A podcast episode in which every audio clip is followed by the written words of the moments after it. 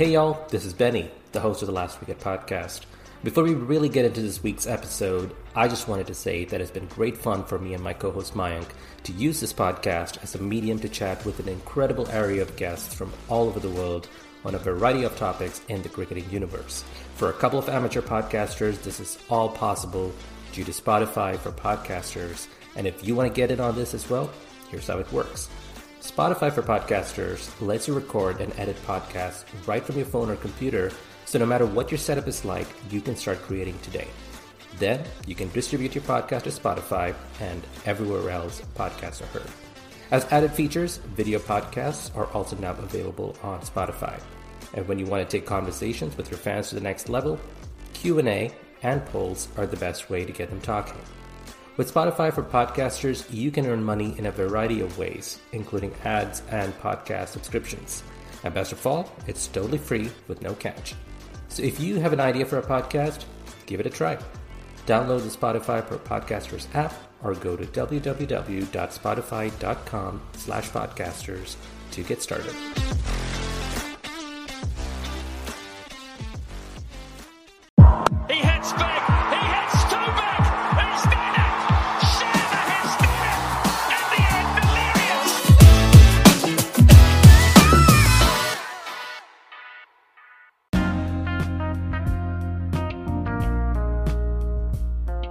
Hello and welcome to The Last Wicket, a cricket podcast that is perfect for when you want to unwind from dominating your opposition on the way to another World Cup trophy.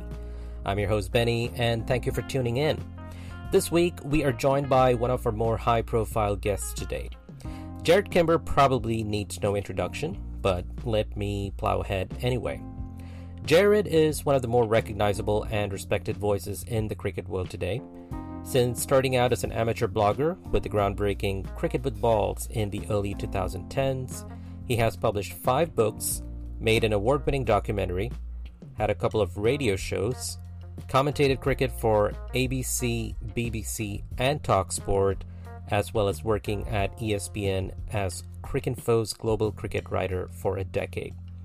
Now he runs his own multimedia network comprising of Substack, podcasts, and YouTube, trains aspiring writers, consults on cricket broadcasts, and generally shares his thoughts on everything cricket related.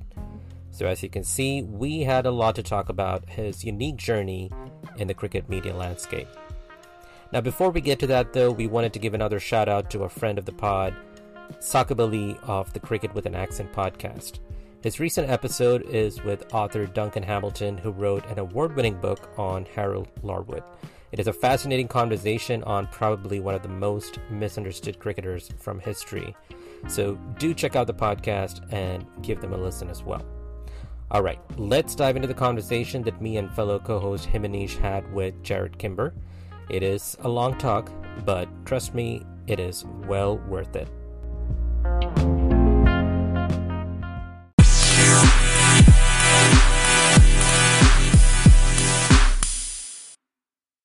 We obviously um, we are talking on the day of Shane Warne's memorial today at the MCG. Uh, I kind of wanted to start with that. We won't touch too much upon it because it's been talked about a lot. Uh, you talked about how you grew up with Shane Warne, and there was a time where you saw changes in the people around you, where a lot of people were taking up leg spin, right? But it almost seemed to me like Shane Warne was this magical disruptive figure and people wanted to copy him without much knowledge of leg spin in the system. And that's why you don't have a lineage of leg spinners in test matches. So, like, what do you think about that? That was the impression I got that people wanted to disrupt everything, rip the ball across, but they didn't have the yeah. knowledge to. No, I think I think what happened was that it's funny. Someone someone um, sent me a message recently saying. Um, you, you said there was no leg spin before Shane Warne. Uh, in fact, two people said it. Mark Nicholas said it to me, and he said, "What are you talking about? Peter Sleep and uh, you know um, Trevor Hohns and and and all uh, you know Terry Jenner and all the and Kerry O'Keefe. They all played for Australia." And I was like, and no one noticed, right? And then someone else said to me, "Oh, Abdul Qadir and Mushtaq Ahmed and um, Anil Kumble," and I was like, again, it was a secondary skill. Uh, most teams didn't have them.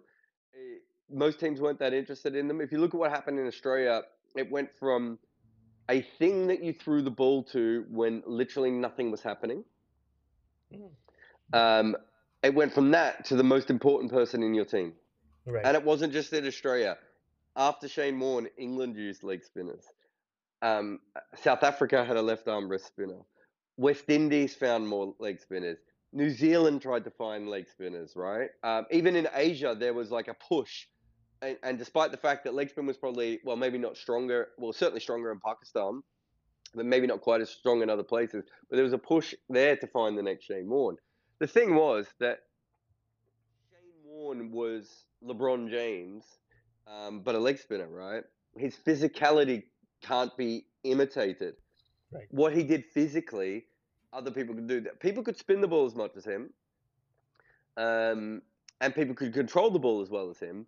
They couldn't spin the ball as much as often as him or control the ball as often as him, right? And I think it's that comes from a physicality. So when you're trying to copy it by just getting a young kid to come in and rip the ball, you're like you're missing all the other parts of leg spin, so- right. right? Right. And also, like that's one particular kind of leg spin, which we've never had before. Murali and Shane Warne are probably two perfect examples of bowlers we'll probably never have again. Murali because we won't allow anyone to bowl that action. Shane Warne because you probably can't bowl that action, right? Um, I remember when the Doosra came along, people would say things like, "Oh, we should let people chuck so they can bowl the Doosra," and I was like, "How many people in the history of cricket have ever mastered the flipper? Is it four? Hmm. Is it five? Right? No one ever says we should let people chuck so they can do the flip. The idea is that some of these things are hard, and the fact that he could control, the fact that he could spin the ball with the amount of spin that he did and control it the way he did, and still had the variations that he had, uh, you know, it made him an absolute. It's almost like a triple unicorn, right? And I think what happened specifically in Melbourne, but in most of Australia, and then eventually throughout the rest of the world, as Shane Warne becomes a celebrity, is people like look at that one thing and just like, Right. oh, great, we'll do that. And you know, to go back to the LeBron James thing it's before, it's like great if we can only find another six foot eight guy who is built like a tank, who also happens to have the brain of Chris Paul. You know, we'll have another great a player, and it's like, yeah, but if we had that, we LeBron wouldn't be special. The reason LeBron James is special is because he has the mental and the physical um, specialities that other people don't have, and I think that that's specifically what Shane Warne had. Trying to replicate that just by spinning the ball hard is misunderstanding everything else that he did. And weirdly enough, you look at someone like Mitchell Swepson coming through at the moment, and he's a decent leg spinner. Forget the physical stuff, which he doesn't have like Warne. He doesn't have the technique of Warne. Technique is so important when you look at Warne. He had an absolutely solid technique of a leg spinner in a way that probably again hadn't existed before him. If you really want these kids to be able to, you know, uh, fix him, first understand the fundamentals, then understand what they can and can't do like Warne, then understand that leg spin had been very successful at times before Warne and even after Warne in different ways. That wasn't what happened. What happened was everyone was coming in and ripping the ball. They weren't as strong as him. They weren't as smart as him. Uh, and they weren't as technically adept as him. And it meant that what we had was a bunch of failures around the world, in Melbourne specifically, but everywhere really. From from every every every corner of the land had a failed Shane Warne somewhere who took a bunch of five wicket hauls, ragging the ball sideways, and then was promoted in their teams and never took another wicket again. We had a guy in um, we had a guy played for Queensland. I think he's a Melburnian, Dan Doran, who I think might be a coach now. I've got a feeling he's got a first class bowling average of 65. Wow. and he played. You have to go back and have a look at it. He's, he had one of the most remarkable careers. I'll, I'll try and interview him about it one day. He basically played as a leg spinner. He couldn't bat. Like he could hold a bat, but like he wasn't even as good as like Ashley Giles. Um, he basically played as a leg spinner in Queensland when they didn't need a leg spinner. Right. They picked him just because it was the thing to do, and because occasionally when nothing's happening, we could throw in the ball. But he never took any wickets in any situations, right? He wasn't up to it, and I'm not having a go at him. But what I'm saying is that that was that is what happened in cricket, and for you can respect Bill O'Reilly and Richie Benaud and Abdul Qadir as absolute masters of the art. Before um um um, Ch- Chandrasekhar, they were great leg spinners before Warne. None of them changed the game the way that Warne did. And weirdly, as you've said, kind of for the worse because people were trying to do it. It's like, you know, you get a, you know, you get someone. It's a bit like when, you know, it was it in, in rugby when every player played like Jonah Lomu afterwards. And it's like, eventually you could actually find a physical specimen like Jonah Lomu to play like him. But when everyone played like Jonah Lomu, no one played like Jonah Lomu anymore, right? Yeah. And in Warne's case, you couldn't even play like Jonah Lomu because he was such a different physical specimen. It was a it was a freak accident. He was supposed to be a footy player. He was just too short and too slow. Yeah, I I, I remember uh, when I was when I was following Shane Warne in the late '90s and early 2000s. The closest contemporary I could think of, uh, at least from an Indian perspective, was Anil Kumble. And I would think, why can't Anil spin the way, turn the ball uh, the way that Shane Warne seems to. But Anil found success in his own way. Yeah. Um, so do you think that kind because he Anil Kumble didn't rely on prodigious turn. He relied more on those subtle like outwitting the batsman with just a line and length. No leg spinner has ever relied on turn except for Warne. Right. And I think that's the key. Because Shane Warne really he focused on that, which confounded the batters compared to other leg spinners or spinners who or they use like different tools in their arsenal. Yeah. But Shane Warne, and he, he also the personality went along with it. I feel it was both the cricketer and the personality. Yeah, I mean, there's no doubt that I mean Anil Kumble is Anil Kumble, Mushtaq Ahmed, um, uh, Abdul Qadir. They're all different versions of showmen. You know, Anil Kumble's you know the nerd showman probably, and Mushtaq Ahmed was sort of the excitable kid, and Abdul Qadir was like you know the wizard um, but they didn't have the overarching impact that Shane Warne had on people who were facing him. So, yeah.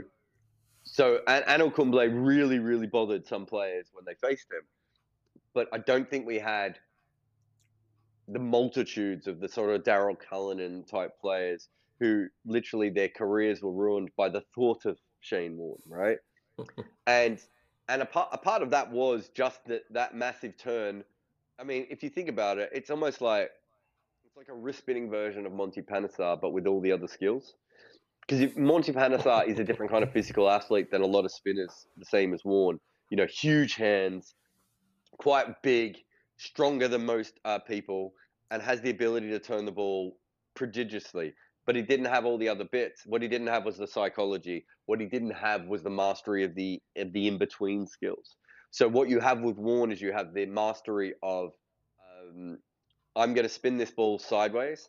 Next ball I'm going to spin with a little bit of overspin, and the next ball I'm going to spin sideways, but from wider on the crease. That's what Anil Kumble could do, but Anil Kumble didn't have the physicality of the ball. Anil Kumble stock ball, most Test players could face it unless you're on right. day four or five on a spinning pitch, right? Shane Warne's stock ball, most test players couldn't face it. So you have this physical, imposing thing, and then he had all the other skills. He was probably the first bowler to completely understand how the crease worked, you know, where you stood on the crease. Um, and a lot of that was because he spun the ball a lot further. He had the ability to use that crease further than anyone else. But we now see Mark Wood using the crease like that. We now see Mohammad Siraj using the crease like that, right? right. There's no reason that, that they that fast bowlers couldn't have done this before, right? And Ian Bishop's one of the few that when I've gone back and had a look at old footage really did it. And it's not that old bowlers didn't use the crease, but they didn't understand specifically always why they were using the crease. Shane hmm. Warne hmm. understood why he was using it and used it. So then again, you're talking about the different psychology, and then you just have the, you know, the um. So there's two things that spinners usually aren't incredibly confident and physical specimens, right? right. Most spinners are shit athletes. They might have good wrists and good fingers, but you know, look at Phil Tufnell. I mean, it, look, it's ridiculous that he ever played professional sport, right?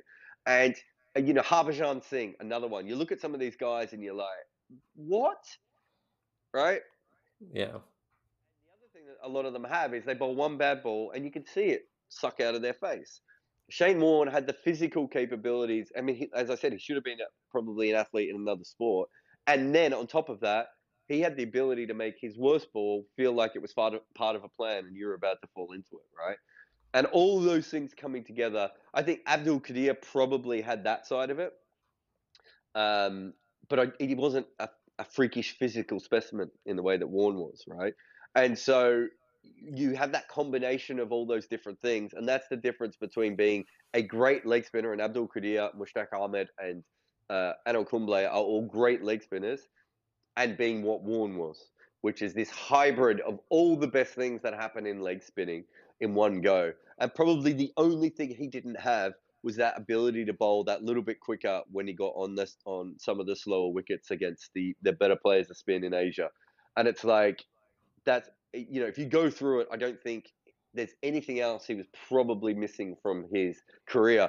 And one of the best things to look at it is up until Shane Warne, main delivery of all leg spinners was wrong that was the point of mm. Abdul Qadir, Mushtaq Ahmed, even even Anil Kumble, who didn't spin his wrong in a long way. It was having that wrong that kept the batters in place, right?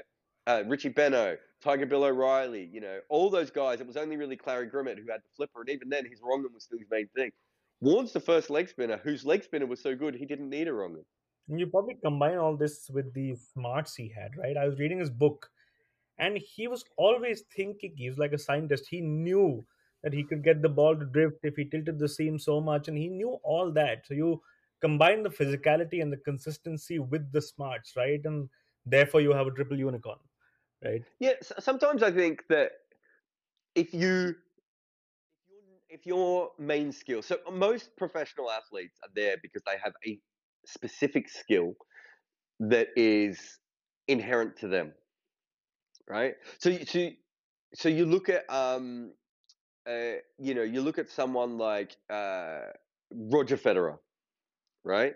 And you go, his specific skill is is probably the court movement, right? It's the ability to move around the court with perfect balance at all times. So other people can move at the same speed as him at a similar physical, you know, height and, and strength to him, but they don't have the balance, which means every time he gets to the ball, he's in a position to hit it back there are a lot of tennis players who are very good movers, but they're always kind of hustling and their head's not always in the right spot and their hands and their feet are not on the right spot, right?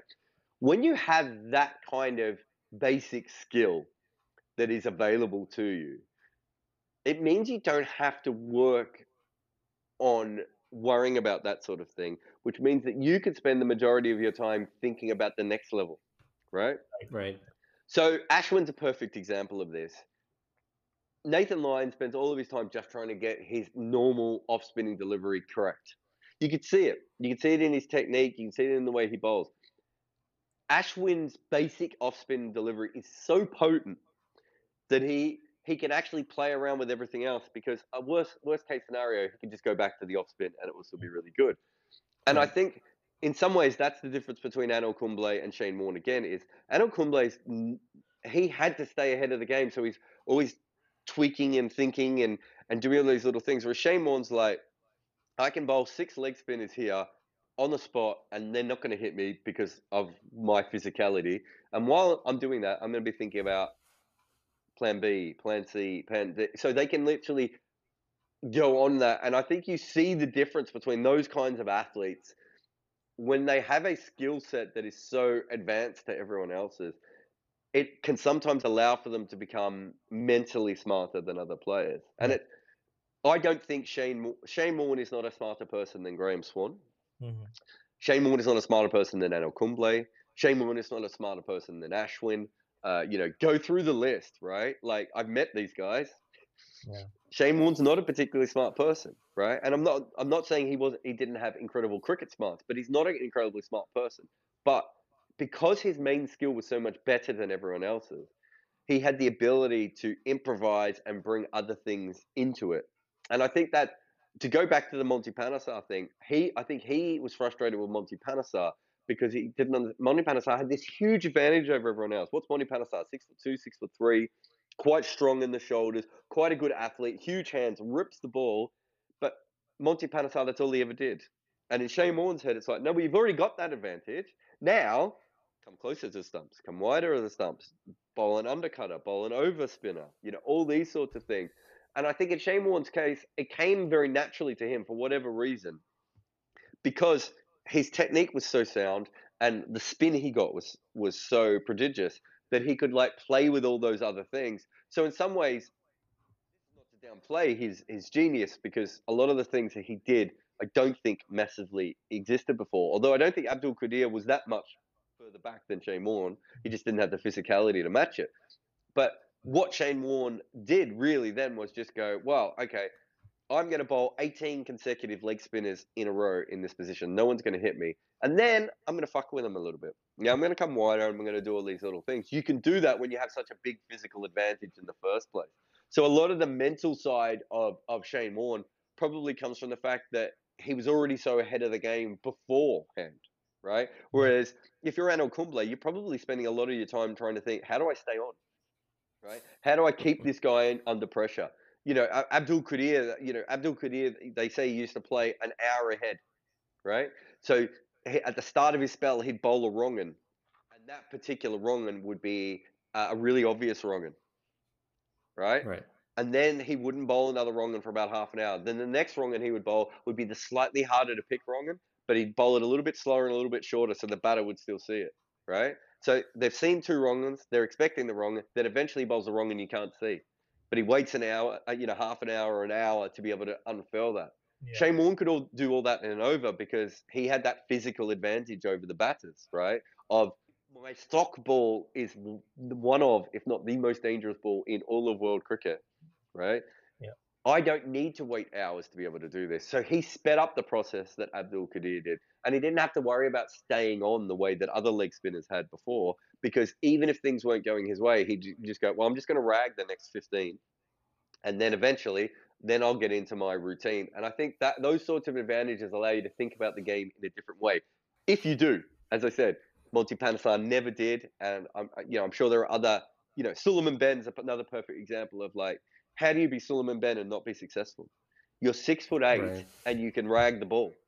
You should be one of the best bowlers in the world. And when you go through, um, uh, I, was it in your did your piece? Did you Himanish? Did you have Sulieman Benn, or was it in one of my things that I had him? I had him in one of my tables and we talked about him, I think. Wasn't he at the bottom of accuracy? Yeah, yeah. If he gets his fundamentals right, if he gets that front arm up correctly and he doesn't collapse at the crease, Sulieman Benn is, would still be playing. I don't know how old he is, but he'd still be playing now and he'd still be taking wickets, right? Yeah. And he didn't, in Sulieman Benn's case, he probably wouldn't have even ever needed to be that smart, right? But the point is that because he had that advantage, if he'd been able to make the most out of it, he would then have been able to do all the other little things that yeah. that Herath has to do, right? Yeah. That that that the, you know Herath is a freak of nature because he, he he shouldn't have been able to survive in the career that he did. But Herath, if you look at him on the crease, he was he was moving around the crease not to have a tactical advantage over the batter, but to make sure that he had he was in charge of the game. Mm-hmm. Warne is doing it with this advantage. Right. Right. So it's the combination of, of those two things that I think make Warne just that that next level. And I think just for all the reasons uh, that you mentioned, Shane Warne is such a unique cricketer that I don't think we'll ever see. And it, it's almost like a cliche when we say we'll never see another of his like, but I think in Shane Warne's case, it's genuinely true, and it'll be fair uh, to say that, and uh, he will be missed.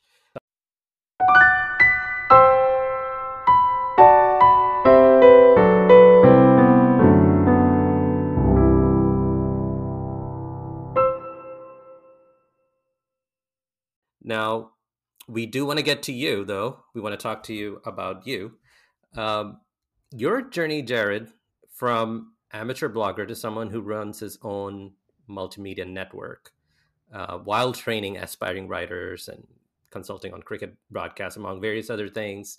Uh, I think it is fair to say it is a very uh, unique and unusual journey because I remember first following you back in 2010, I believe, when I think you used to go on Test Match Sofa, you used to like commentate then, and then Cricket with Balls, obviously. Um, but I, I, I kind of wanted to know: is there anything now when you look back that is very surprising about your trajectory? Everything or, is surprising about my trajectory. Well, do you think it's easier these days to come from like a, a non-conventional background and do the type of work that you currently do? I mean, there's still only me doing it. Like, I don't think anyone else has managed to put a career together like me, uh, like I have. Right. So I would say it must still be hard. Otherwise, the, I, I remember when with balls got big, there was a bunch of other blogs who basically did the same thing. Mhm. N- none of those people work in cricket now. That's Right. including me. I had a blog for a brief while. Didn't go anywhere. Well, ev- everyone did, and then I remember I can't remember what it was, but Lawrence Booth, when he took over Wisden, was like, "We are so sick and tired of getting Jarrod Kim articles from not Jarrod Kimber." Um, so much had I changed the way that people wrote about cricket that they were trying to copy me. From there, it's kind of been everything, right? So, like, almost everything I've done has been a similar path that people have tried to do, and no one else has managed to do it. And I don't know why that is. Um, but I'm probably a combination of a bunch of freakish skills myself that I didn't even know I had um, coming up, and uh, you know, the, the- most writers aren't good at broadcasting, right? That, that's a Right. ver- you Fair know, to say. and so having those two skills was very very lucky because it allows me to go between the two almost no writers can do analysis work um, so then I straight away I have a third one most analysts can't walk into a room and you know my second day at St. Lucia they got me leading a team meeting with you know Kieron Pollard and Darren Sammy and um, Mohammed Sami and uh, David Warner and all these people in it. I don't think the average analyst is coming in on day two and leading that meeting. And Right. all these random skills that I had. Also, I probably got to a point now where the majority of people in cricket, who know who I am at least, kind of respect my journey, even if they don't understand it. So, former Mhm. players, for instance, th- there was a big period of time where former players didn't really get it, and now that social media is a bit more normal, they don't they kind of get some of that stuff a bit more, and they get the analysis a bit more. Um, and and so, if I'm in a situation with you know with a big name former player now, they're asking my opinion, right? Again, Right. that probably isn't the case with the next generation sort of coming up um, as specifically. And look, a lot of it is just dumb luck, right? Like, hmm uh, it was right place, right time. I was probably the first person to cover global cricket. That was a gap in the marketplace that I didn't really know at the time. Uh, I didn't know, you know, you, you talk about Test Match Sofa. When Test Match Sofa came through, again, I happened to be living in London at that time. Norcross needed a sparring partner who actually knew as much about cricket as he did. Uh, turned out I was pretty good at broadcasting as well. Again, all dumb luck. Like I'd never really before Test Match Sofa, never really done broadcasting. Uh, the same with the analysis, right? Like Freddie Wilde told me once that he was trying to have my career and got lost on the way and ended up becoming, you know, a T20 analyst. Well, I kind of did the same thing, and you know, all these things sort of happen randomly. And I remember Andrew Fernando saying once that I don't actually have many skills, and he's right. I don't have many skills. It just happens to be the ones that I have are really, really handy. Um, Right. And that they've worked quite well for me in building this random career. And then the other thing that I do that most people don't do is I think most people find something that works for them, and that's what they do for the rest of their times. Uh, you know, there are thousands of writers who do that, who very talented writers who write the same things over and over again, just with different names in it. I never had that. Um, I remember, I remember when I got uh, Wisden got me in to write um, the blogs. So it was like you know best blogs, and and I- and Jarrod Kimber's going to write who the best best blogs are, and I did it for like two years, and then I gave it up, and they were like, "Why are you giving this up? No one ever gives up a Wisden commission." Right. And I was like, "Well, I'm bored of it. I don't want to read the blogs anymore." and it didn't even to most cricket writers that was the weirdest thing to ever say because to most cricket writers why would you ever give up a steady bit of freelance every year and i was like that's not how i do things and you know that i suppose my career's been like that the whole way. Like even cricket with balls as big a part of it was you know as, as it was to my life like it's just like eventually i just shut the website down. I was just like ah, done. It's a living it was a living breathing thing and it existed and it done and and i suppose that has allowed me to learn new things and develop in ways that most people in the media don't. Most people in the media find their niche and they find a hook and then when those jobs start to go they they try and find what the next one is I'm usually about three or four years ahead of what everyone in the media is doing, which doesn't help in terms of making any money, if I'm being honest. uh, but it keeps me much more interested, and it means I learn a lot more skills. Um, right. And so I remember when we were doing, um, well, was, the original show was Two Pricks at the Ashes, where me and Sam just went out there and filmed ourselves at the Ashes. And you should have heard the English journal. This is not real cricket writing. You shouldn't be doing this. This is an embarrassment. A year later, all of them like doing videos on the side of the ground into cameras, and me just pissing myself laughing at all of them. Um, and you know, it, it's it's been that kind of thing over and over again. And I, I'm very good at creating things that work for me. Um, you know, whether it be polite inquiries or um, whether it be, you know, the Cricket Sadist Hour or whether it be Red Inker now or my YouTube channel, I'm not very good at doing what other people do, but I'm very good at doing things that I know will work for my peculiar set of skills. Almost like the Shane Warne of cricket content. Almost like the Shane Warne, except I don't have as good a, a, um, a. I mean, that's the difference, isn't it? He's he because he has such one good delivery, he could hang everything else on it. I have a bunch of random deliveries, and I try and make a career out of all of them. on that note, there's there's been this mushrooming of cricket content creators online now on Twitter, right? You have Flighted Leggy, you have Cricket with Ash, you have so many people. But I get the sense that it's thank you.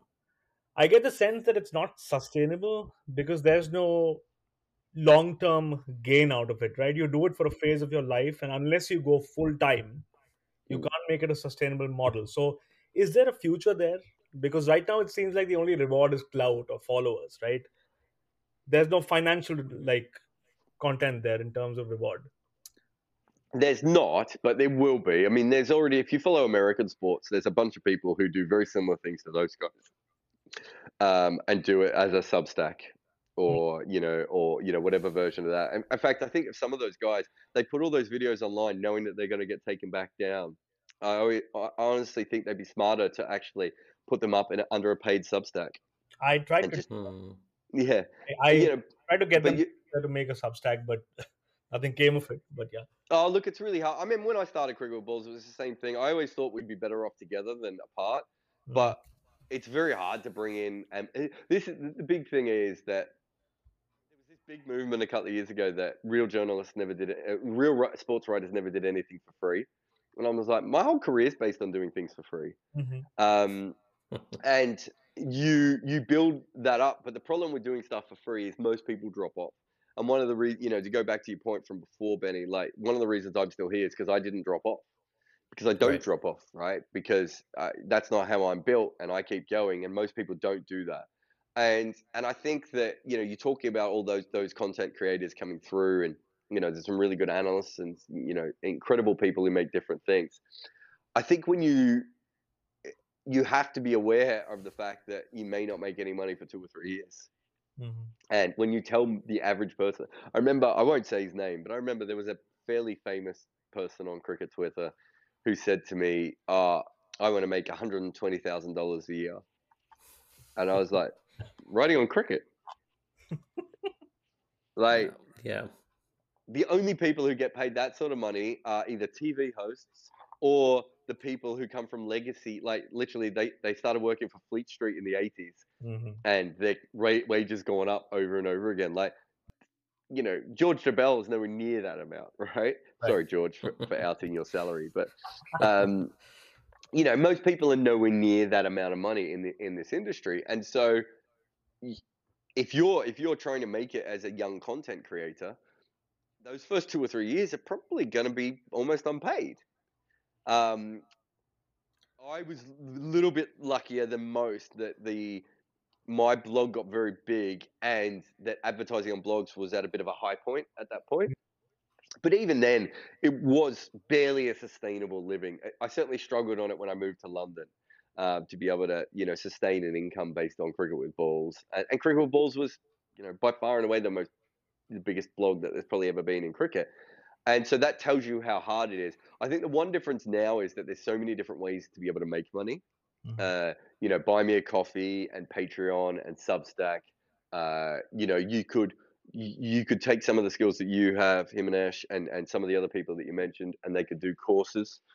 So I do think I, I do think there are now other ways of being able to do things. Also, there's a lot more jobs um, uh, for people, especially doing analysis within sport, but also social media and stuff. So you, you look at someone like Vesh, um, who's you know started as my work experience kid, uh, worked at All Out Cricket, uh, worked at Cricbuzz, worked at uh, who was he? Uh, Independent.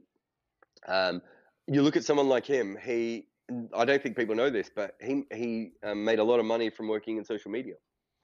Hmm. Uh, I've done a lot of work for agents um, hmm. over the times. I do a lot of consultancy for T20 teams when you know they need something to come in. Uh, I've done consultancy for radio stations um, when they're setting up cricket networks. Um, it, you know, all those sorts of things once you do get known, those sorts of things do sort of become available to you. And again, when I started, it was actually the biggest problem with cricket with balls was how to make money off it. Mm-hmm. Right. You know, we sold T-shirts, sold a few, but not enough to make a big difference. Uh, we ha- and part of the reason was because we couldn't sell them everywhere in the world because there wasn't enough places, um, you know, that would sell to Pakistan, India, England, New Zealand, and Australia, right?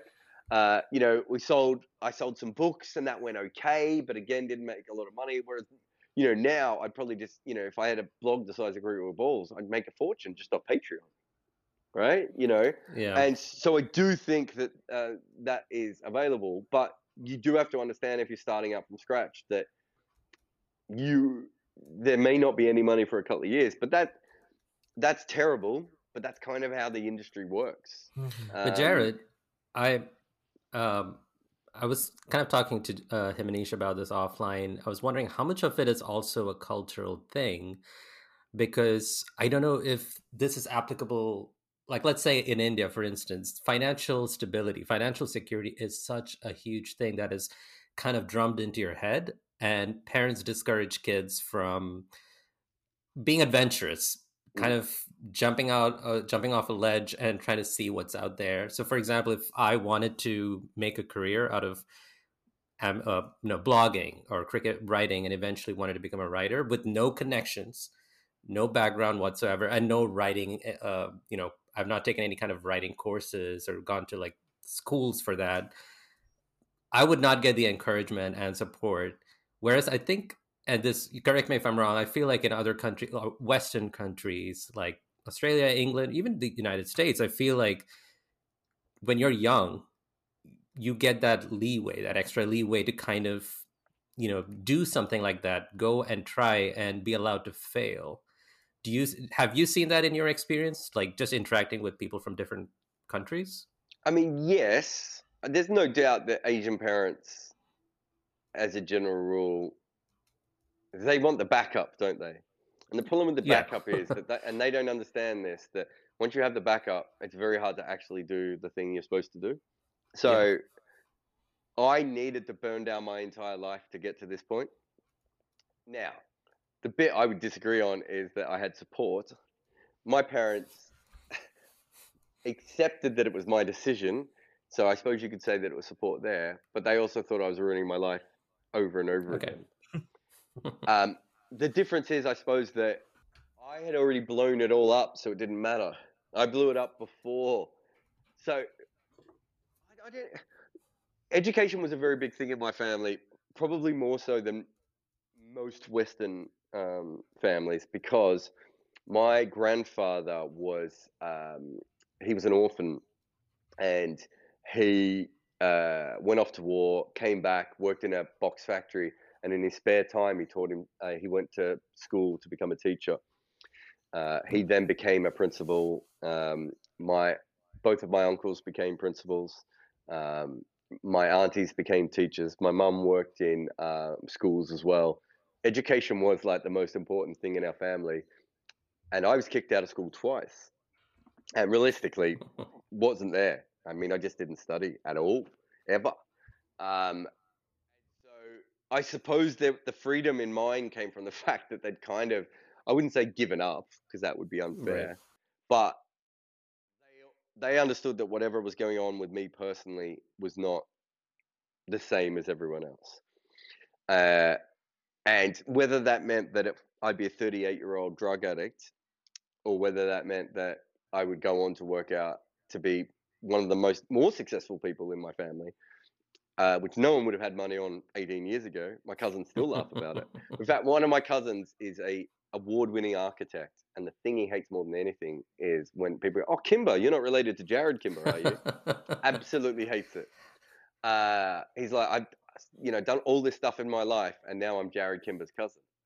and and he he did everything right. He went to the best high school. He went to the best university. He you know became an architect, and I and my whole family saw me do the opposite.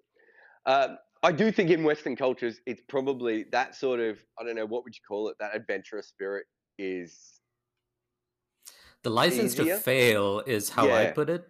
Yeah, I think that's fair. I mean, what I would say is, I grew up when I grew up in high school. Every teacher would say the same thing. If you don't get your high school diploma, you're going to become nothing in life we mm. were told that. In fact, I, I, in fact, I wrote about it a couple of years ago, and a bunch of people just out of nowhere contacted me to be like, "I'm so glad someone's finally written about this because this completely ruined my life." And you having the ability to write about it, but also having the ability to go, "Do you know what? I educated myself, I figured that that was going to be as useful as anything anyone else could teach me." It's also it's also worth saying that I was just shit at being educated, so I had to educate myself. Um, and there are probably more people who've tried to do what I've done and ended up being 38 year old drug addicts than than have mm. actually ended up being successful. So it is it is a riskier thing. Um, I I didn't know exactly what I was good at. Had an inkling that it was a few different things that other people couldn't do. Um, I knew that I I knew that I could captivate an audience. I knew I could write things in a way that other people couldn't. I knew that I had a different way of looking at things that was interesting. And I kind of backed that eventually those I would work out a way to use them. I didn't know it would be in sports writing. I would never have bet that it would be in sports writing. And I think my my family with their education first background and also uh, neither of my parents went to university so it was a real kick in the balls to both of them. Well, not so much my mum; she doesn't have balls, but um, it was a real kick, kick in the throat to both of them that I didn't go to university. Mm-hmm. I kept saying, "You just have to trust me. I think I know what I'm doing here." Um, and I remember having a conversation with my uncle when I started my film production company, and he was like, and there was still that back, there was still that sort of almost Asian background type thing that you're talking about there, the backup thing where he's like, okay, you started your own film production company. He said, if he, in a year's time this doesn't work, what happens then? And I went, well, I go to the next thing. I could just see this shock and horror in his face because that's not how the rest of my family did things. Um, right. One of my cousins, incredibly talented guy, just doesn't take chances. Has just never taken any chances. And uh, my dad never took any chances. And I always felt like it held back his career. So I I do get what you're saying. I don't think my specific thing was that, but I do think that I think there's a lot of very talented people in Asian communities who end up being doctors and lawyers and engineers because their parents have told them to do it. And actually, that's missed... that's how I ended up where I am right now, being a doctor. And, and I think we end up with like, you know, I always look back and just be like, to be a stand-up comedian you kind of either have to be an absolutely brilliant writer or a complete fuck up. And I always remember thinking of how behind stand up comedy was in Asia. Like it's mm-hmm. catching up now, right? But for years yeah. it was like, where are all the stand up comedians? And the, you didn't even, you just had guys who did funny faces and stuff. And now you have brilliant stand up comedians from Asia. And it's because you have a couple of fuck ups coming through, right? Who have mm-hmm. got off the train. And a lot of that comes from middle classness. Now, I, I don't come from a middle class background, so mine's slightly different. But if you do look at the people who do who do that, it's when you're in the middle class thing, you actually feel confident enough to step off and still be okay. Does that make sense? Like because yeah. you do have that backup, you do have the connections that later in life you can catch up with, right? I didn't have any of that. Mine was a lot more without any safety net, if we're being honest. Mine was very much working class, maybe getting towards middle class, safe uh, a safety net.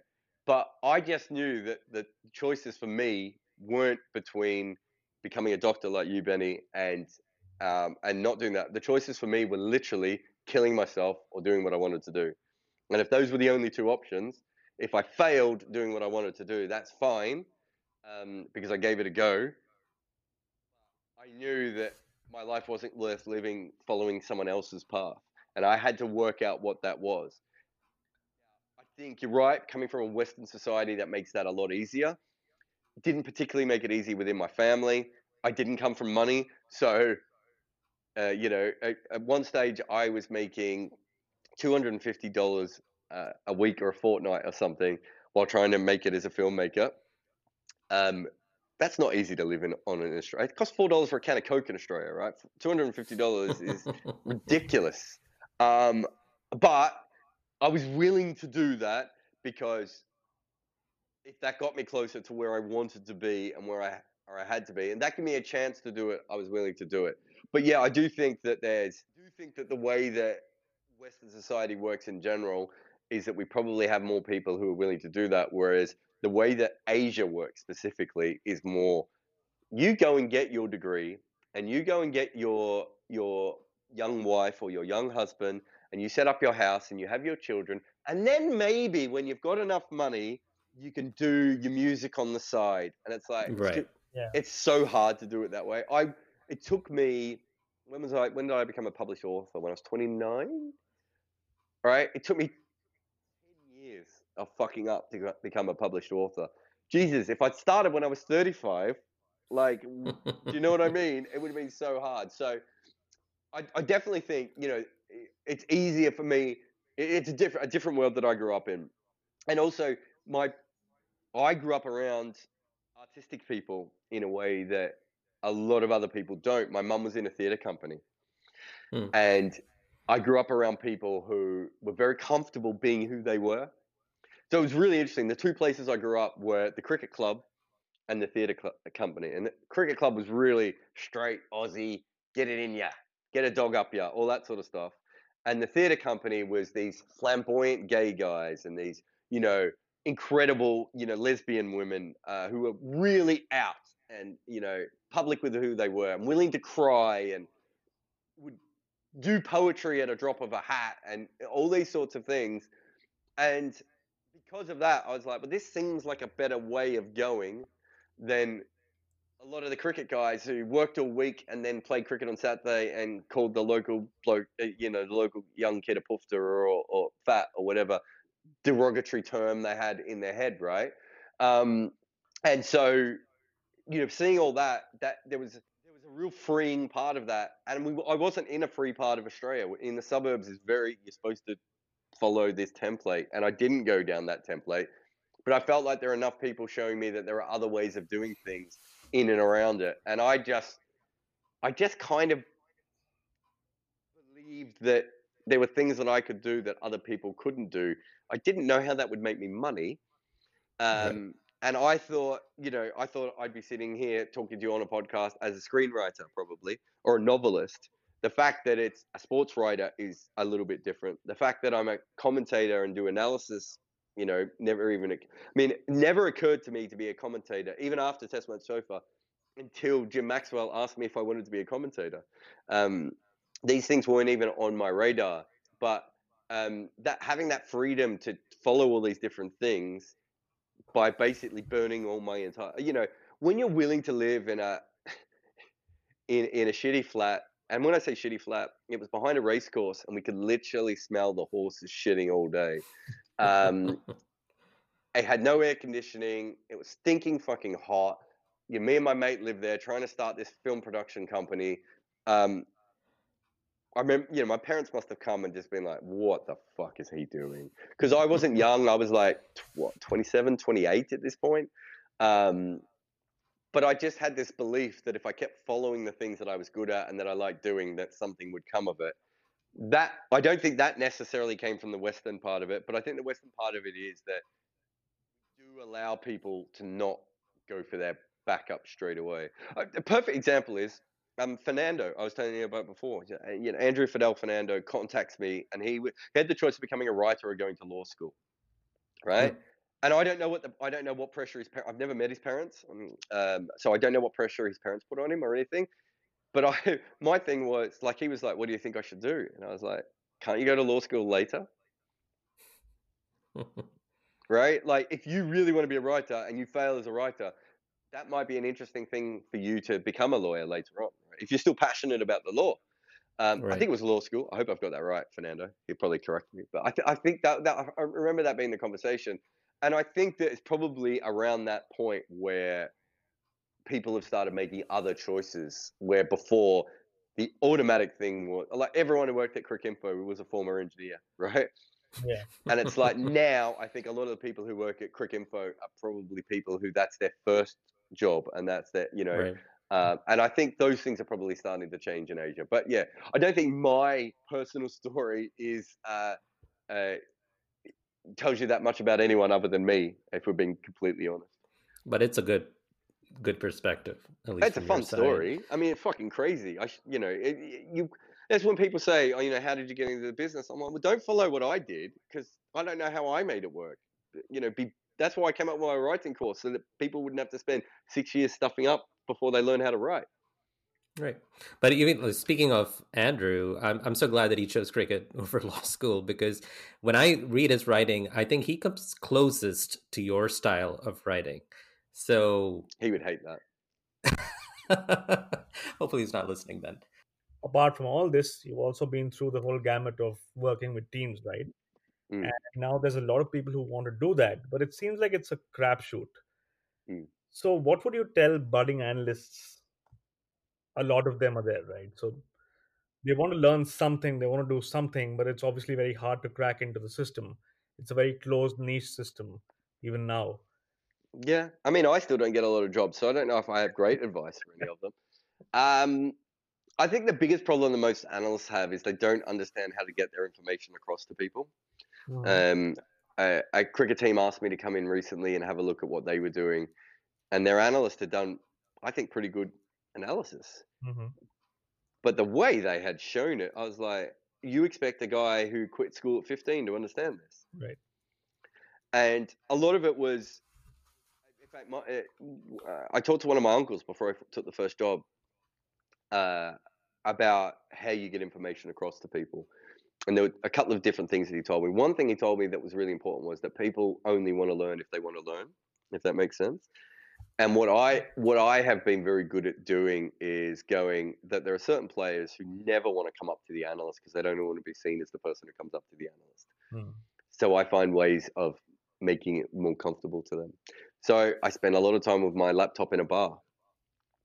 Usually I bought one drink and it's probably been sitting there for two hours because mm-hmm. I'm too busy to get drunk.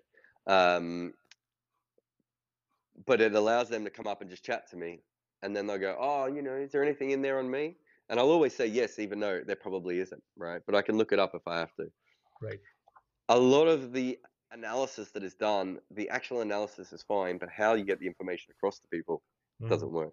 So you need to know that, you know, when I was in the West Indies, we had Brad Hodge, who has a PhD, and we had a couple of kids who didn't finish high school. Right. Right. I have to come up with information that both of those people will understand straight away. Right. And I think the biggest problem with most analysis is that that is not what people do. Um, they're trying to impress other analysts half the time, or they're trying to show the coaches how smart they are. And it's like, that's not the job. The job oh, I can be a worse analyst than you, but I can be better at getting my analysis across to someone else. Hmm. And and I think that's a really really important thing. The other thing is to learn how cricketers talk and how cricketers think. Mm-hmm. And that was a you know very lucky for me that you know I spent so many years around cricketers that I almost see you know my job is almost like you know I work with um, Amol obviously and we've never actually had a chance to go in and, and do this correctly the way that we would like to you know run a team but obviously Amol is way better at numbers than me, right? Like, you know, he works for Facebook and he's an engineer and he does things and he does things. Sometimes I have to, you're going to have to explain that to me three different times so I can get this, right? But I have the ability that I can talk to him and I can talk to the player who didn't finish high school.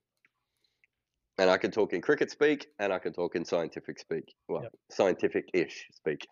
Um, and I think most analysts are so fixated with pretty graphs and you know, regression to the mean that they don't know how to explain any of this stuff to people who don't get it. Yep.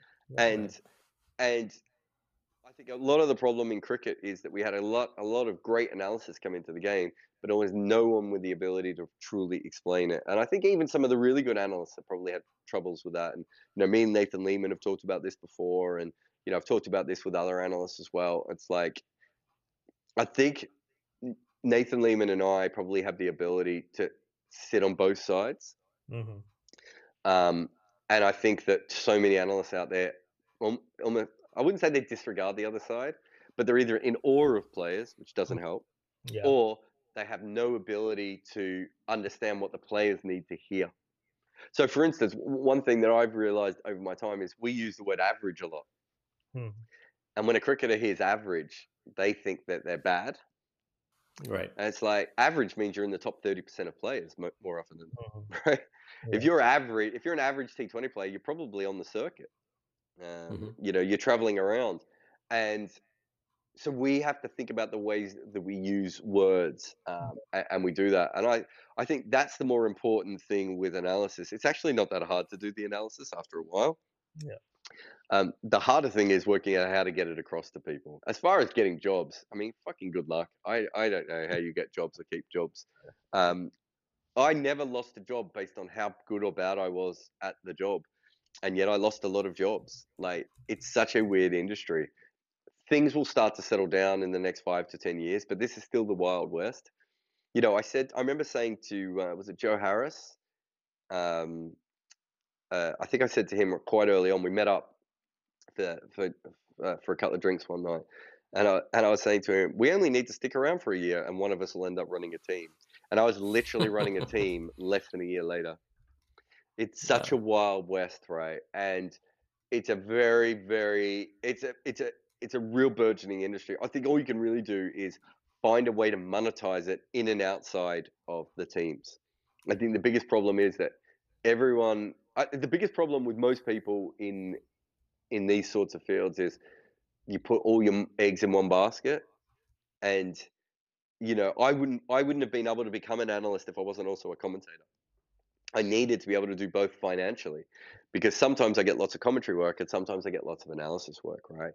Yeah. and that is it's a, i think that's a really good lesson for people. So if you do have a substack that you make money off or a patreon that you make money off or whatever that may be you know you do that on one side and then on the other side you um you find another way to make money. And i think that that that's kind of the you know the new the new model. And if you look at what i'm doing i'm making money in so many different directions at, at the same time. And it's because after especially with, with what happened with coronavirus it was like oh when your major income disappears you have to diversify and you have to work out different ways. And i think too many people think i need a job with the team. It's like great you got a job with the team. And then next year the owner changes Mhm. and you're not involved anymore Yeah. right? So if you look at what happened with me we had and i had a falling out with the owner at st lucia uh, because he was nuts. Fine i lose that job. Melbourne stars we went from last to second and i still lost my job because they changed the own uh, the the uh, management structure of the melbourne stars. I had a job set up with the bangladesh premier league and then uh, the uh, bangladesh cricket board took over the league and kicked out all the owners and i lost my job I had a job in the Scottish uh, with the with the Edinburgh Rocks in the Euro League, and then that league collapsed. Hmm. That's Hmm. four jobs I lost without me being good or bad at my job within seven months. It's a shit industry. I want to kind of jump from analytics to opinion pieces. Um, you know, cricket content has evolved so much over the last decade, um, with both amateur bloggers and fans elevating the quality of discourse uh, in recent times. But I'm very curious about the impact, though. So, in terms of impact on the way the game is played or administered, do you believe that cricket content has the means to change or bring about actual change? You know, like recently, um, let's talk about just the the recent debate over changing the structure of English county cricket. There's going to be it just was announced yesterday, so I'm sure there will be more opinion pieces on it. But even something like your article on how t- how would we redesign Test cricket? These are all ideas thrown about, um, and there are opinion pieces. But in terms of bringing about actual change, do you think that it is possible in the first place? Or is this all yeah. in a vacuum where it's just for, you know, people who just read and listen to it? No, I think I think certainly I think there was a generation who grew up reading newspaper articles and mm-hmm. they didn't care about what we wrote on the internet. So a lot of us could write whatever we wanted. And now the generation who are involved in the administration of the game do read blogs and do go to Substack and do follow Twitter. Um, you know, I've got friends who have very good jobs at you know the ICC and Cricket Australia and the ECB. So, so I did a I did a Twitter rant recently. Actually, probably wasn't even recently. It might have been a couple of years ago now. On how cricket spends all of its money taking footage offline, and how that actually um, affects the way the game grows. So they're like, oh well, our broadcast partners want this, blah blah. So the NBA don't do it, and the NBA get is spread so much more widely. Um, and in fact, as even as the NBA ratings dip, the actual impact of the game does not dip because you can go on social media at any time and anyone has put up clips of basketball. On cricket, we spend all of our money taking them down. So I went on a Twitter rant on it, and within an hour, I was contacted by someone from a major cricket board, you know, asking where I, you know, what the idea was and, and all this sort of stuff. So things are changing. I think they are, you know, I think it's just in the old days the newspaper was God. I remember when um, George was working for Cricinfo, and literally a county chairman said to him, "You're wasted on that website." what? Yeah, it should be working for the Telegraph. Do you know what I mean? Like, what a silly thing to think. But that's how they thought at that point. They thought Cricinfo was smaller than a newspaper. Um, right.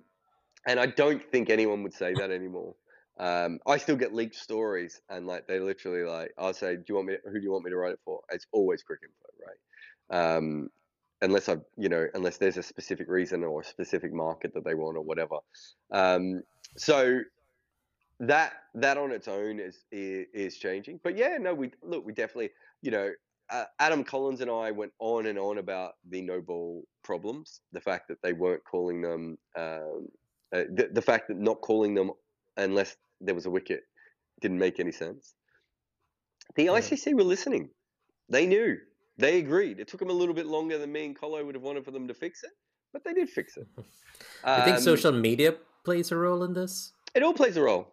So, so it doesn't matter if it's social media or if it's you know videos, all these sorts of different things. That these people that are involved in these things, you know, are also online. Yeah. So Fraser Stewart is the head of the MCC Laws Committee, right? And he's on Twitter, and you can tweet him. If you've got a problem with a law in cricket, you can contact Fraser. He's a lovely guy. He'll get back to you. Some, if, unless he's actually he's usually too busy, but sometimes he gets back to you. But he'll probably read it. You know, right. so and and you have the ability to talk to those sorts of people now. Um, you even get like you know um, what was his name? The Australian cricket chairman, um, Earl Eddings, was just on Twitter. You could have just tweeted him. He got back to everyone, right? It's a much more open and accessible world, and it's a much more open, and accessible cricket. And these people are reading that sort of stuff. And there's still a few old school people that think only things in newspapers count and, and all that sort of stuff. But people are much more open to those sorts of ideas. And also, this is, you know, cricket has never been more in development than it is right now. And I think administrators are looking for information and advantages uh, that they don't always get, that they wouldn't always get. And they look to blogs and tweets and TikTok videos as these sorts of things. Let's hope they listen to us about the Hawkeye data. Yeah, unfortunately, sometimes they listen to us about the Hawkeye data and take it up. Although I think that was the Hawkeye company realizing we were using their stuff. Yeah. But, but you know, like in, in, you know, the ability to the ability to you know do that piece, even if that's the last piece you ever do before you know you get thrown in jail, um, that that piece will change cricket. And you know some of the videos that I've done will change cricket. And we're now in a position where we can do that. Whereas I think five or ten years ago, when I was doing cricket with balls, you didn't really have that impact. Hmm. Um, you could get read a lot, but you got read a lot by you know people who just thought it was funny or whatever. Whereas now there's there's certainly been a change in the sorts of look, there are a lot of people who have very big jobs in uh, in cricket who grew up reading cricket with balls, Hmm. right? They grew up reading, you know, um, the King tweets and uh, oh, sorry, no, what, what was uh, uh, King Cricket, um, and you know, uh, they grew up, uh, you know, uh, on on the early parts of social media, following, you know, us on Twitter or on Facebook or wherever, and so they see our opinions as slightly more worthy, and and Mhm. uh, you know, they don't look down on a bunch of tweets as a bunch of tweets. They just look Right. at it as information. So, I, but I think that's probably the case right across. I don't think that's a cricket thing specifically. Um, I did want to talk about your sports writing course, Fans with Laptops. Mhm. Um, on your website, it says that the course was designed to shape the way you think about and ultimately write about sports. And um, I was just thinking, man, if this existed 10 years ago, uh, my trajectory would have probably have been different as well.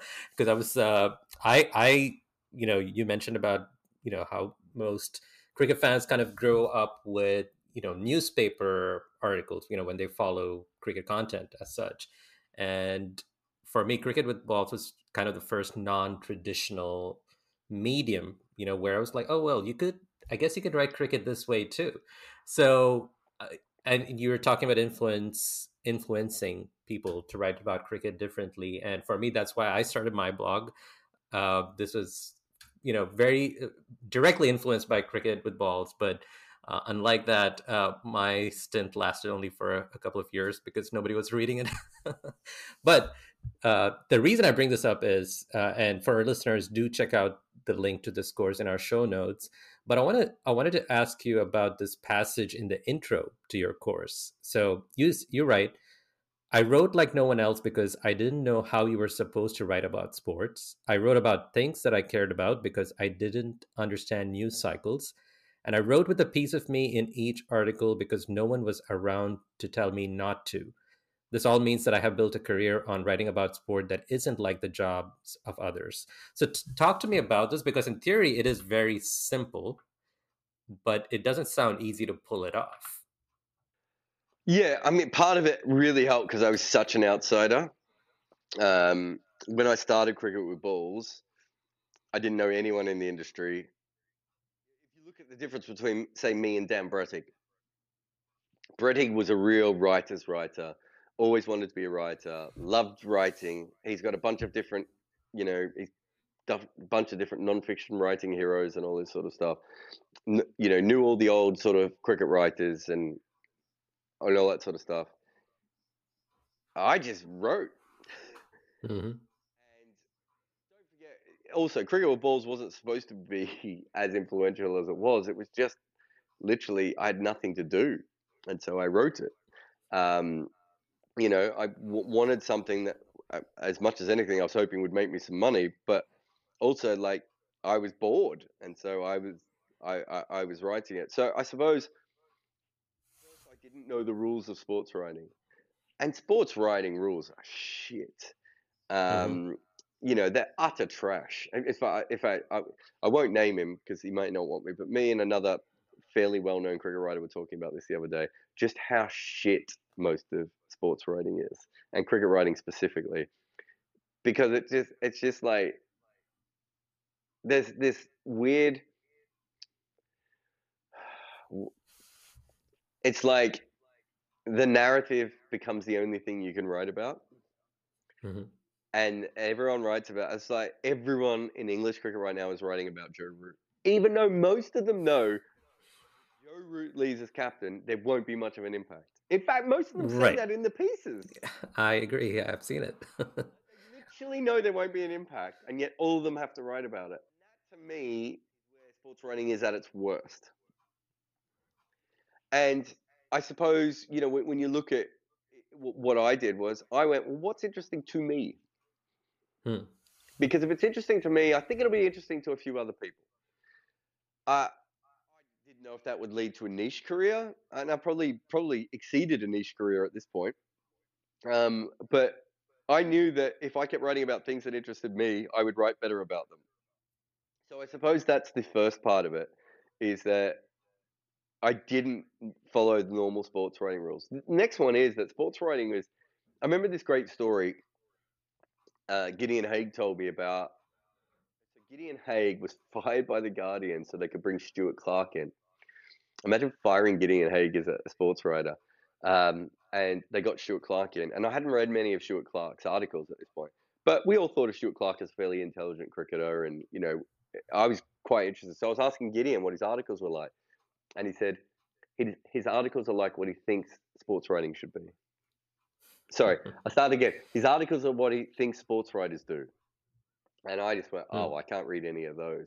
And I think the majority of people coming into the industry before me, and even around when I came in, that's what they were doing, right? Like I've seen it over and over again. And I was like, you know, you'll see a young English writer writing like Mike Selvey, and I'm like, why would you do that? You're not Mike Selvey. You don't have the same skills as Mike Selvey. Why are you here? What is it that you want to say? How is it that you want to say it? Right? And so many people they get into this formulaic way of writing. And the weird thing is that my method was so different that people started saying I had a formula. I've got about 20 formulas. Most sports writers have one. It's just that they Hmm. all have the same one. And I have all these different ways of writing. And I think people got very confused by that because it was so different. But the truth is that there is no one way to get information across. There wasn't enough jokes in sports writing. There wasn't enough sports in sports writing. There was too much talking about who the next player was going to be promoted or dropped. It's just like, uh, who cares? You're talking about the ninth or tenth best player in a team. There's so many other things to talk about. I think coming from the outside allowed me to just start again and, and go at it from a completely different angle. And what I wanted to do with other sports writers is, you know, I wanted to train a bunch of people to be themselves. And it is hard. The easiest thing in the world is to be a, a replica of someone else. But I always say, if you're going to be a replica of someone else, pick three or four different idols and mix and match them Hmm. all together. That'll still be more interesting. If you're just trying to be Mike Selvey, but you never played 20 seasons for Middlesex, it's not going to work. You need to use the skills that you have and the knowledge that you have and your background. And and I think that that's that's not taught to people um, enough, and especially in sports writing. And you you know, I follow American sports, and some of the weird sports writing angles that people take over there. You know, I mean, the Ringer wouldn't exist in in England because they're so. I mean, English sports writing is so formulaic, and it hasn't changed in fifty years. They've just updated the cultural references. It's so formulaic, and you've got so many talented writers, and I'm looking at them going, I know you're talented, but I've read this article from you three or four times now. You've just chatting that last week it was about Roman Abramovich, and the week before it was about Qatar, and the week before it was about Naomi Osaka. It's the same fucking piece, yeah. right?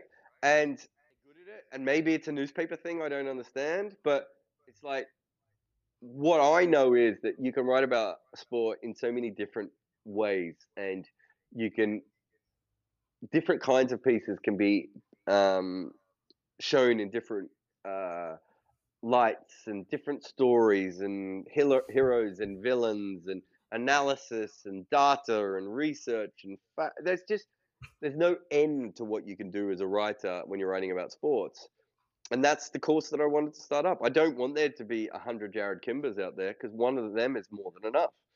But what I do want is for every individual writer to be able to find what it is about them that makes them interesting. Right. And that's the thing that we're not taught. Because as sports writers, we're almost taught that we're not important. And it's like, well, yes, you are, because you're the person sitting at the keyboard. You're the person that saw Roger Federer or Serena Williams or Tiger Woods. You had an emotional connection, an, in, in, in, an int- intellectual connection with that person. That's why you're writing about them. Don't pretend that isn't a thing because the person on the other end also wants an emotional connection or an intellectual connection, right? They want to feel that. And so if you take that out, well, what's the point of that? And so much of sports writing is literally saying former player said this or current player said that. Great. It, that's a stenographer. What happened on the field? What does it mean? Why did it happen? Will it happen again? Basic question. You go through my course, that's what you see. It's not genius. It's me just going, why has this happened? Can it happen again? And we don't, in sports writing, so much of it is just not that. It's who's going to get dropped next. It's who's out of form this week. Well, players are always out of form. form isn't linear. So that's what the course the course is supposed to be helping people do that.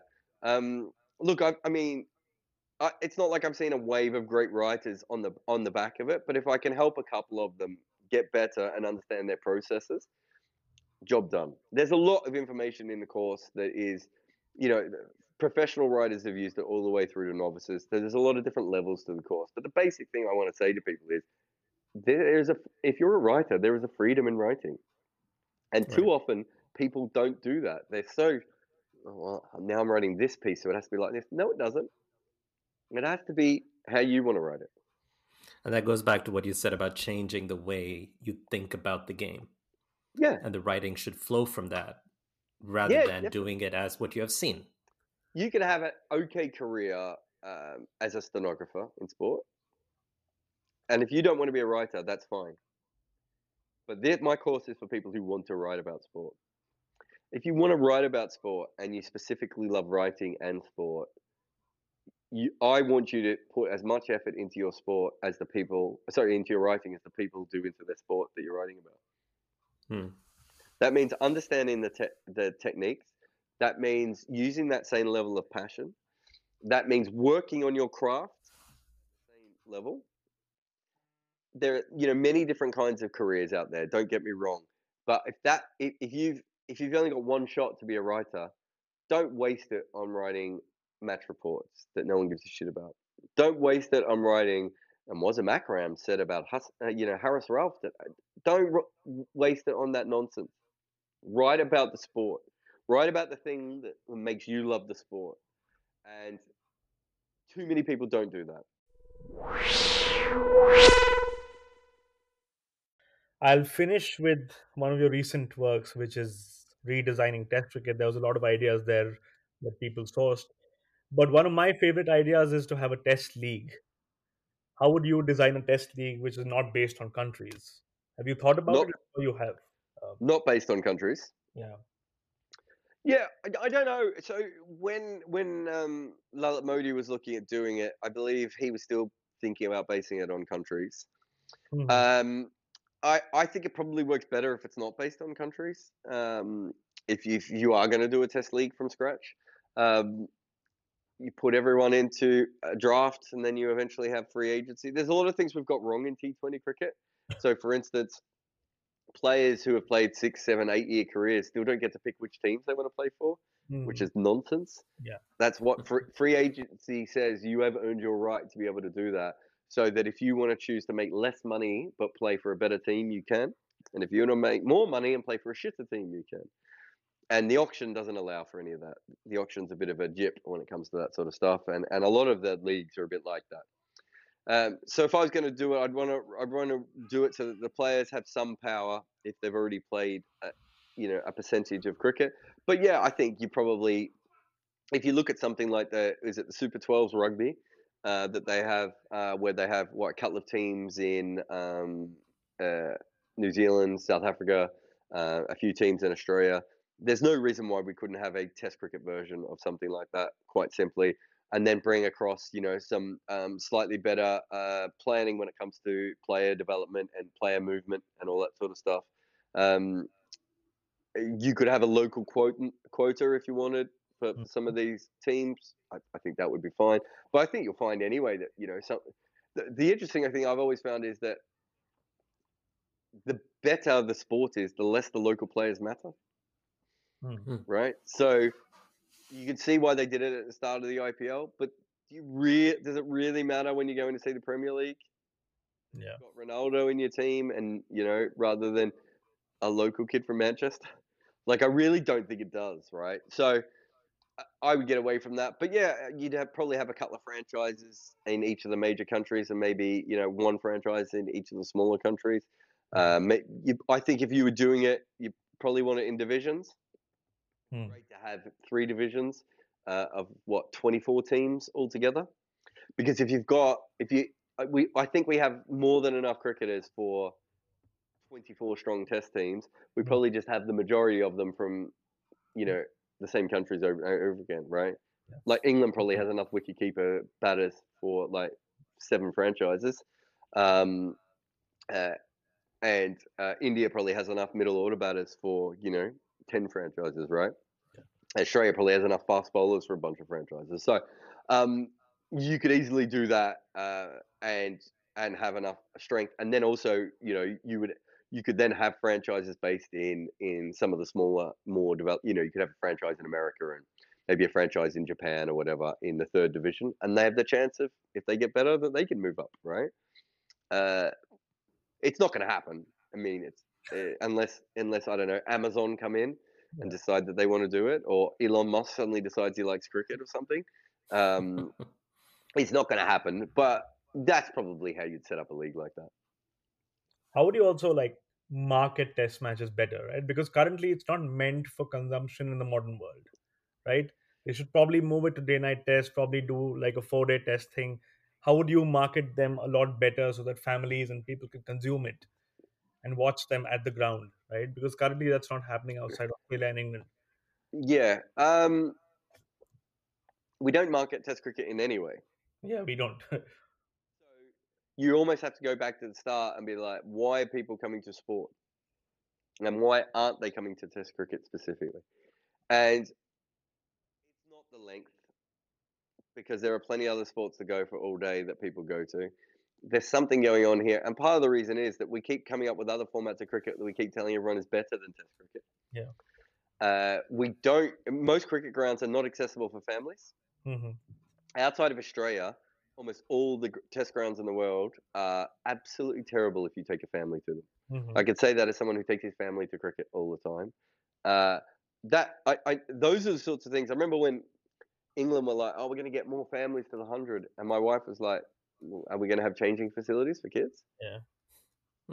right. Ameri- I, I'm assuming most American sports arenas have all that sort of stuff, and Australian sports arenas do that. And have a look. Australia gets good families into their into their um, into their uh, Test cricket specifically, but all cricket really. So those things really matter. But firstly, we have to work out how to market Test cricket. But if you you know on a, on a very simple note, like if you made it an evening game and it was played on Thursday, Friday, Saturday, Sunday, Mhm. you would already have a huge advantage. Playing Test matches Monday to Friday, which we still sometimes do, is ludicrous. Yeah. Um, you know, we know when people work. Uh, we know when people are free.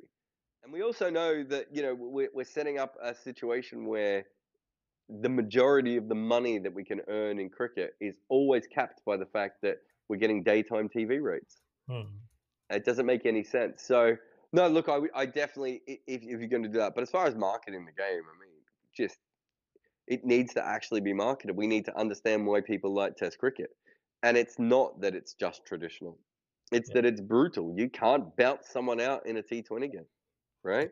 You can't work them over for hours on end. I, you know, I'd love to. th- There are so many great ways of marketing Test cricket that no cricket board's ever tried. What we just had Shane Warne die, and what's one of the most incredible images of him is not him bowling, and it's not him being famous. It's him standing at the end of his mark. Yep. That is part of the theatre. Yep. You occasionally see little bits of it in promos that, that TV companies do, but mm-hmm. where is that in the advertising? Yeah. Shane Warne is coming to your country. This is him, and he's going to work us out. Dale Steyn comes to Australia. Where is all the advertising going? The greatest fast bowler in the world is here. We don't advertise our players. We don't advertise the opposition players. We don't advertise the things in Test cricket that work. We don't advertise the things in Test cricket that make it popular. Right? We, there's nothing Right. left. What are you advertising at this stage? Cucumber sandwiches? right? It's nonsense. And you see, you see the, you see, you know, ads and stuff that the, these boards do, and you're just like, you don't even understand what your product is. Yep. No wonder you, you T20 is easy to understand.